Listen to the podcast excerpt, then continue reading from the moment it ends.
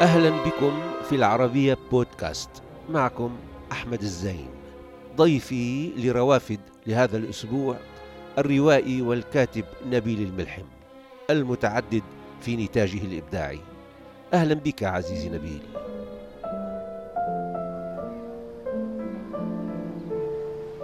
هي برلين فيها جانب حلو كتير، أنه مش مدينة، برلين ليست ألمانية، برلين برلينية. نعم نعم ماشي، يعني ثمانين بالمئة من سكان برلين مش ألمان، كسموبوليت. هون بتشوف المنطقة اللي أنا فيها، هاي منطقة اليسار، منطقة الهبز، منطقة الهوملس، منطقة المشردين، منطقة الناس اللي أيضا حتى الطبقة الوسطى موجودة فيها، كمان أيضا موجودة فيها، بس مزاج مزاج مش يعني ما فيها هذه الأرستقراطية تبعت مثل فيينا مثلا، أو الأرستقراطية باريس، أو يعني المقاهي. مثل بيتي أنا محاط بالمقاهي، بتشوف مقاهي الشباب الصغار هذول بوردولي، كل واحد عنده مطرحه كل واحد عنده مطرحه يعني بتفوت على مقهى بتلاقي صوت ماركس لينين إنجلز، بتفوت على مقهى ثانية بتلاقي ماركت جاكسون، بتروح على مقهى ثالثة بتلاقي البس بريسلي. هالخلائط العجيبة هي أنا بحبهم هذول الناس، بحبهم كتير. كم صار لك سنة أنت ببرلين؟ أربع خمس سنين خمس سنين ايه يعني ايه هلا بكره انا مسافر على اليونان لمده خمس ايام، بس سائح باليونان، سائح ايه اوكي سائح سائح يعني في من حقي ان امارس السياحه خمس ايام بس، ما بصير مارس السياحه ست سنين. مم. انا سائح ماني شريك.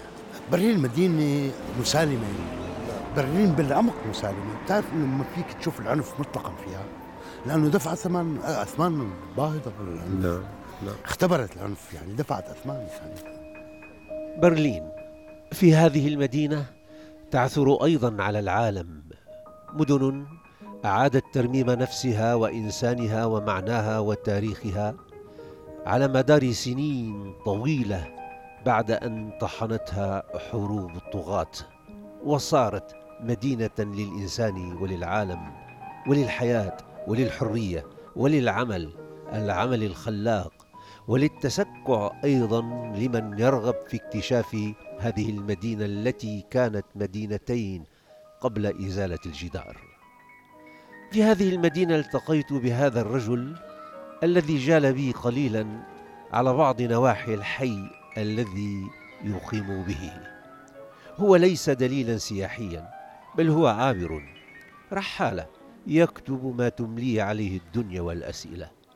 يقيم الآن هنا، وهنا هي محطة في محطات وجولات ومدن كثيرة أقام بها. هو نبيل الملحم الذي كان متوجساً من الجلوس أمام الكاميرا، رغم أنه تعامل معها في السينما والبرامج التلفزيونية التي كانت جزءاً يسيراً من تجربته. قلت لي بتحس بحالة تعري بس تكون أمام الكاميرا؟ يعني كل واحد فينا ميال لأنه ما يفتضح، ما حدا فينا بحب الفضيحة. الكاميرا فضيحة، كاميرا فضيحة الكاميرا، وخاصة اللي يعني تعبيره عن نفسه بالكتابة. الكتابة فيها خداع، فيها خداع الكاتب بيكذب كتير، خاصة الرواية على وجه التحديد. الرواية رجل بيكذب، نعم، لكن كيف يعني بيكذب؟ بيكذب مش يعني بيكذب يعني بمعنى بي بي بي بي بياخد وقائع وبيبدأ يشتغلها بخياله، عكس المؤرخ. المؤرخ ما بصير يكذب. المؤرخ بيوم الأيام بدي أحكي لك شغلة، بيوم الأيام كلام أنا سجلته مع رفعت السعيد، وأنا سألته لرفعت إنه أنت يعني ليش رحت على الرواية وكتبت السكن في الأدوار العليا وغادرت مقعد المؤرخ؟ فبجاوبني جواب ما بنساه أبدا، بيحكي لي إنه بالتاريخ ما بصير تاخد خمسة وتسعين بالمية أو ستين بالمية أو ثلاثين بالمية أو ثلاثة بالمية بالتاريخ، إما مية بالمية أو صفر، لأنه إما حدث التاريخ أو ما حدث، ما في يعني ما في ثلاث أرباع حدث. ولكن المؤرخون بيلعبوا أحيانا، أوكي بيلعبوا، كل واحد من وجهة نظره بيكتب التاريخ. أنا عم بحكي عن المؤرخ البروفيشنال، المؤرخ المحترم، المؤرخ اللي عنده ضمير تاريخ. الروائي هو أيضا مؤرخ ولكن من نوع آخر. الرواية بتحررك من عنف الصدق، من عنف الوقائع. لا. فأنت بتنتقل من السلامة اللي هي الحقائق إلى الخيال اللي هو الجمال، وأنت أمام هذا هاي الصراع ما بين الجمال وما بين السلامة، أيهما أسلم؟ الأسلم الحقيقة والأجمل الخيال. فمشان هيك بتروح الرواية. والرواية أيضا كنت عم تحكي عن أنه أمام الكاميرا في تعري، والرواية أيضا فيها تعري، أنت تتعرى في السرد ولكن لا أحد يراك، تتعرى بالآخر مش آه انت. نعم نعم عبر الآخر أنت بتتعرى عبر شخصياتك، عبر أبطالك، مش أنت اللي بتتعرى، هن اللي بتتعروا. نعم. ولذلك تتعرى يتعروا بالنيابة عنك، دائما بتحاول تتكئ على شخصية ما حتى تفوت حالك جواته وتفوت بطقس الاعتراف الكنسية هذا، يعني بمعنى هذا التطهر اللي عبر الشخصية. فبتلاحظ أنه أنا نبيل كتير بعمل جهدي أني ما أكون داخل أبطالي، بس ما فيني أتحرر من هاي الأبطال. بتشوفني بالممثل، وبتشوفني بالزاهد، وبتشوفني بالقاتل، وبتشوفني بالشاعر، وبتشوفني بالمغامر، وبتشوفني بالراقص. بكل واحد منهم في شوي مني. بيجي روائي بقول لك أنا ما بسقط نفسي على أبطالي، لا مش صحيح هذا الكلام. ما فيك تتحرر من حالك، ما, ما فيك حتى لو حاولت. هو لأنه التعدد، كل ذات فينا، كل ذواتنا متعددة في فيزياء واحد، يعني يعني أنت عبارة عن وارث لتاريخ إنسان. مشان هيك أنا ما بصير كون شخص واحد، كائن واحد، مش كائن متعدد. نعم جميل. فلا أنا كائن متعدد بالتأكيد، وهذا التعدد غالبا أنا بشوفه وأنا بشوفه بأبطالي. أنا بطلع للرواية بالمناسبة، بالقصيدة ما في تعدد. بالقصيدة في القصيدة هي كائن وحادي، صوت وحادي. نعم القصيدة هي كائن وحادي، يعني الشاعر بيكتب الشاعر، الروائي بيكتب عشرات مئات الناس اللي في داخله، يلي بداخله. هو بيعمل إعادة توليف لتلك الشخصيات وللوقائع وللأحداث. إعادة خلق، إعادة هي خلق. خلق فعلا، خلق بمعنى الخلق. في اثنين هذول بيشبهوا بعض كتير، الطاغية والروائي. يعني مشكلة الطاغية أنه يقيني إلى درجة أنه بيعطي نفسه حق الإله بالقتل. الرواية أثناء الكتابة هو يقين، عم يمارس هذا اليقين، يقين الخالق. ولذلك غالبا الروائيين مغرورين، نادر تلتقي بروائي ما في هذا الغرور. على فكرة الطاغي والفنان أو الروائي، هي معظم الطغاة أظن في غالبيتهم عندهم ميول إبداعية كان، ولكن فشلوا في الإبداع وذهبوا. عن أي طغاة عم تحكي؟ اسمح لي معلش. إيه لا خليني أو أوكي. يعني مثلا نحن عم نعمل حوار في برلين، في هذه المدينة اللي دمرت بالحرب العالمية الثانية كان إيه؟ كان هتلر هتلر كان مشروع رسام على عيني. أوكي. كان مشروع رسام ولكن أوكي. فشل في الرسم وذهب. بدي ميز. أما أما الطغاة عنا، تفضل ميز الطغاة عنا. مسوخ. لا لا بدي ميز بين طاغية وبين مسخ طاغية. نعم مسوخ. في واحد مسخ طاغية هو عبارة عن آلة قتل فقط، يعني ما عمل شيء سوى إنه قتل. بس في طاغية آخر مش هيك، في طاغية آخر يعني أنا ما فيني أشوف زنوبيا ملكة تدمر اللي ما وصلت المياه الساخنة من تدمر إلى قرطاجنا مش طاغية. طاغية بس أخذت مي ساخنة من تدمر إلى قرطاجنا. وما فيني فوت على مسرح البالشوي ماشي دون أحترم هذا الطاغية اللي عمر هذا المسرح جدا يلي اسمه مسرح البالشوي. ففي عندي عندي طغيان خلاق، نعم، وعندي طغيان سخيف ومعت وما بيتأرخ له. وأنا بدي ميز بين اثنين من الطغاة. نعم. طاغية يمكن أن تكتب له ترويه أن يتحول إلى إلى بطل روائي، وطاغية ما عنده سوى ثلاث كلمات، إن أمه حبلت فيه خلفته قتل، ما كافي. هاي ما بتصنع رواية، هاي هي مانو طاغية الرواية. بس أنا ما فيني ما أشوف يورجس قيصر بطل روائي، وهو طاغية. امم هو طاغية. ما فيني أشوف، شو بدي أحكي لك، في كثير طغاة بالعالم ما فيك إلا تتبعهم، تتبع أثرهم. يعني تركوا أشياء ما فيك تتجاهلها، ما فيك تتجاهلها. ما فيني أنا ما أقرأ رسائل يعني بونابرت لجوزفين، يعني هذا هذا العاشق الهائل اللي اسمه يلي نام على عتبة جوزفين. تصور لأي درجة رائع هذا الرجل، تصور لأي درجة رائع. ما فيني ما أحبه. ما فيني أشوف كليوباترا إلا طاغية عظيمة جدا إلى درجة الانتحار، يعني طاغية قادرة على الانتحار.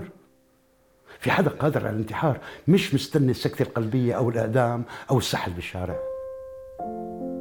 محير هذا الرجل، كأنك أمام شخصية تشبه بيتا بمداخل كثيرة وغرف كثيرة، وله دروب تفضي إلى أماكن كثيرة وبعيدة. حين تسأله يجيب بحكاية، ويتداعى من واحدة إلى أخرى ومن فكرة إلى فكرة. يستحضر من الذاكرة ما يجده مناسبا لوضعه في سياق ما، ويتنقل من طاولته في مقهى الروضة الدمشقي إلى المدن، إلى عشوائيات المدن وحاراتها وناسها، من حكاية بائع البوظة في سينمات دمشق إلى تشيخوف والأخوة كرامازوف، من أستاذه أستاذ القانون محمد الفاضل الذي اغتيل على مدارج الجامعة في مدينته دمشق إلى والده الروحي نجيب سرور في القاهرة، من حكايات جداته السبع في السويدة في ذلك البيت العتيق التاريخي إلى أتينا أرسطو، كتاب بفصول مختلفة يقلب نفسه بنفسه، وعليك أن تصغي ولا تسهو لسرعته في التكلم وإلا ضاع المعنى. على كل حال هو رحالة جاب مدن العالم، مراسل حربي، كاتب مسرحي، ناقد وروائي، شجاع ومحب ومشرد ومقيم، مفرد ومتفرد لا تستطيع وضعه في إطار أو بين الجدران. وهو الآن هنا في برلين، في هذا الحي المتفرع من شارع فرانكفورت العملاق الذي شقه ستالين يوم سيطر على المدينة. هذا اسمه فرانكفورت. فرانك هذا اللي بناه ستالين، هذا الشارع اللي بناه ستالين، أضخم بنايات على الإطلاق، يعني تحس فيها روح الإمبراطور. يعني هندي بيعملوا هودي إشي كبير، روح الإمبراطور تمام، بيعمل شيء إيه يعني معمول مبنى. المسوق طبعا بالعالم العربي بيعملوا إشي يعني، لا بيوت كرتون ما بيعرفوا يعملوا، مو أباطرة، ما هني مو مو هني مو مو طغي مو طغاة، ما بيعرفوا يكونوا طغاة. ستالين طاغية بس عمل مترو موسكو، عمل مترو موسكو طاغية بس عمل فرانكفورت عليه، هذا الشارع اللي لا ينسى. هو طاغية، هو طاغية بس نقل روسيا من المحراث الروماني القديم ل عصر التكنولوجيا، تكنولوجيا الزراعة. هو طاغية بس انتصر بحرب عالمية. لا وبشع، رجل بشع بالمناسبة، ستالين بشع جدا، يعني شخصية بشعة. شو علمتك برلين؟ شو علمتك برلين؟ علمتني برلين السلام العميق، علمتني برلين إنه العنف ما بوصلش لأي مكان. مم. علمتني يا سيدي شيء بسموه السلام. برلين دفعت أثمان كتير، أثمان باهظة يعني، بس تخلصت دروس وعبر. ما بتصور انه بيوم من الايام الشخصيه الالمانيه بترجع مره اخرى للعنف ايا كان شكله، ما تقبله خلاص. كل اوروبا هيك اظن، ما عاد فيها تقبله المانيا على وجه اظن اظن تعرف ليش؟ مم. لانه وعدها دخلت بوعد القوه بجنون، وعدها بالقوه، القوه الخلاص ضخم كثير، كان خيال القوه عند الالمان، واكتشف انه هاي القوه مدمره، ما بده اياها خلاص. بظنك بعد هالتجربة المريرة اللي يمكن تدوم بعد شوي؟ ما أنا بخاف، ما بعرف سوريا ما بعرف، لازم تعلموا السوريين، لازم لازم يخرجوا من هذا الموضوع. لازم ما بتعلموا، طيب شو بتساوي؟ ما بتعلموا يعني. حتى الآن بعده الخطاب، خطاب العنف، خطاب السلاح، خطاب آه يا قاتل يا مقتول، بالنتيجة ما ما بيصل لمكان هذا الكلام مطلقا يعني. لا. بعدين لما بتستقر اليقين داخل أي مخلوق بيتحول لطاغية. سوريا في مشكلة فيها أكبر من الطاغية، مشكلة إن سوريا نفسها بلد غير راضي عن نفسه، ناس غير راضين عن أنفسهم. هي منتج يعني، سوريا بلد منتج. شغل زلمتين اسمه سايكس بيكو قعدوا على طاولة وجابوا ورقة وممحات هيك، قلم رصاص وممحات، ورسموا هاي الخريطة. البلدان في أمم فيها، الطغيان ما بيتشكل خارج الأمم. مشان تكون طاغية محترم بدك تكون بأمة محترمة. الأمة إما بصنعها نهر مثل النيل، ما فيني نشوف مصر مش أمة، مستحيل الكلام هذا. ولا شيء فيني نشوف العراق مش أمة، ولا فيني نشوف الهند مش أمة. بس عندكم الفرات أنتم. سوريا كان عندها مشكلة، عندها خيارين، كان ما عندكش فرات، فرات يعني ضئيل جدا بسوريا. ما أخذ مساحة صغيرة من سوريا. سوريا أنا ما فيني أشوفها إلا وفق منطقين، إما منطق إرادات السكان اللي بتقودها لتكون أمة بحوار ناسها، على تعدد هؤلاء الناس، على تعدد ثقافات هؤلاء الناس، على تعدد القيم هذول، على تزاوج قيم ما بين مجتمعات مختلفة ومتباينة بلهجاتها وبعقائدها وبتواريخها، وبنفس التوقيت هذول توافقوا على التعايش. أو في خيار ثاني، الأسواق، أنه تكون سوريا هاي هي الصيغة يلي كانت ممكن تكون. ما فيني شوف سوريا بلا العراق، ولا فيني شوف سوريا بلا الأردن، ولا فيني شوف سوريا بلا فلسطين ولبنان. بمعنى شوف سوريا جغرافيا، مش سوريا لا العقائد، ولا سوريا العراق، ولا سوريا القوميات، سوريا الجغرافيا. سوريا انحرمت من فكرة الأمة عبر استيلاء العسكر على السلطة، واستولوا العسكر على السلطة، أكلوا الأمة وأكلوا التاريخ وأكلوا التراث، وما سمحوا للمستقبل بأن يفتح نوافذه. المستقبل ما فتح أبوابه لسوريا، ولذلك السوري دائما كان قلق، وهذا القلق ما أنتج، حتى الطغيان لم ينتج، ما أنتج يعني، لا أنتج الديمقراطية ولا أنتج الطغيان، ولا أنتج الطغيان بصيغه الأوروبية، بصيغه الأوروبية. وهي إحدى الإشكالات اللي بسوريا.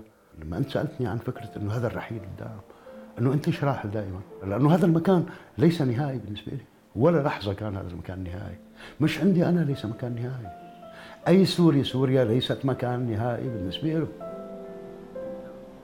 في شغلة، في فرق بين مصر وسوريا، يعني أنا حنيني لمصر، بالعمق حنيني لمصر، حنين العميق العميق العميق العميق جوات وجداني مصر. بمصر أنت أمام نوعين من الزجاج، الزجاج الناعم اللي بتلمسه بنعومة كتير، والزجاج المكسر اللي بيجرح إيدك. مم. بالنسبة لحدا بيشتغل بعالم الرواية أو بالنسبة له خلاصه بالرواية، مو بيشتغل بالرواية، الرواية ليست شغل، مش مهني أبداً ولا حرفي. في واحد نجار وواحد حداد وواحد ملاكم وواحد مصارع وواحد موسيقي. أما الرواية أنا بالنسبة لي هي خلاص فردي صرف، خلاص فردي صرف. يعني لا في، أنا بالنسبة لي لاني مبشر، يعني لاني قسيس ولاني سياسي. بمصر أنت بتعالم الرواية، بمصر عالم غني جداً، كيف ما تتحرك أمامك رواية في حكاية. أي يعني من عالم اللي يشوف، يعني بتقطع أنت مصر من الجيزة إلى القاهرة عبارة عن ثلاثين متر، ما بعرف خمسين متر، يمكن ستين متر، وبتطلع بالعبارة وبكون في أربعين شخص بالعبارة، ما حدا بيعرف الثاني، بيعملوا رحلة. أول شيء أنا كنت أتفاجأ إنه هدول شو أبغى، أنا طالع برحلة؟ لا أنا مش طالع برحلة، ما حدا بيعرف الثاني، بس عم بيغنوا أغنية مشتركة. هذه روح الأمة، مصر يعني روح الأمة، بتشوفها بهذا المركب الصغير يلي بتقطعه من الجيزة للقاهرة بالمركب البحر. تركت سوريا، انتركت، لا لو انشغل على سوريا باعتبارها هذه التعدد الثقافي الهائل جدا.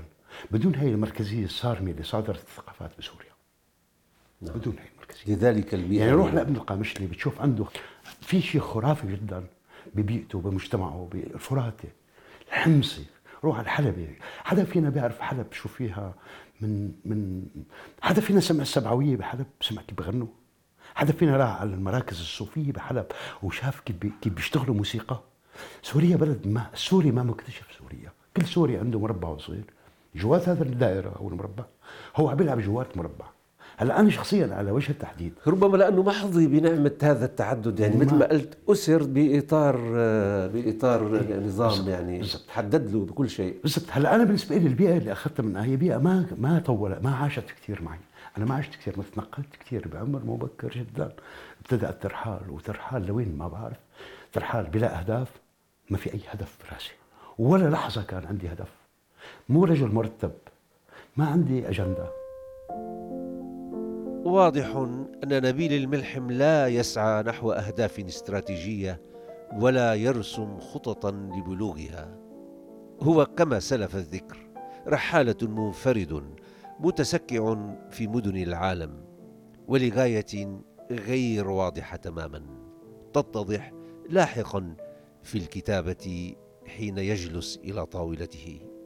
أسرته القاهرة بنيلها وحكاياتها حتى يبدو لك أنه ولد في الوقت نفسه في مكانين، في قاهرة نجيب سرور وفي سويداء الجدات السبع.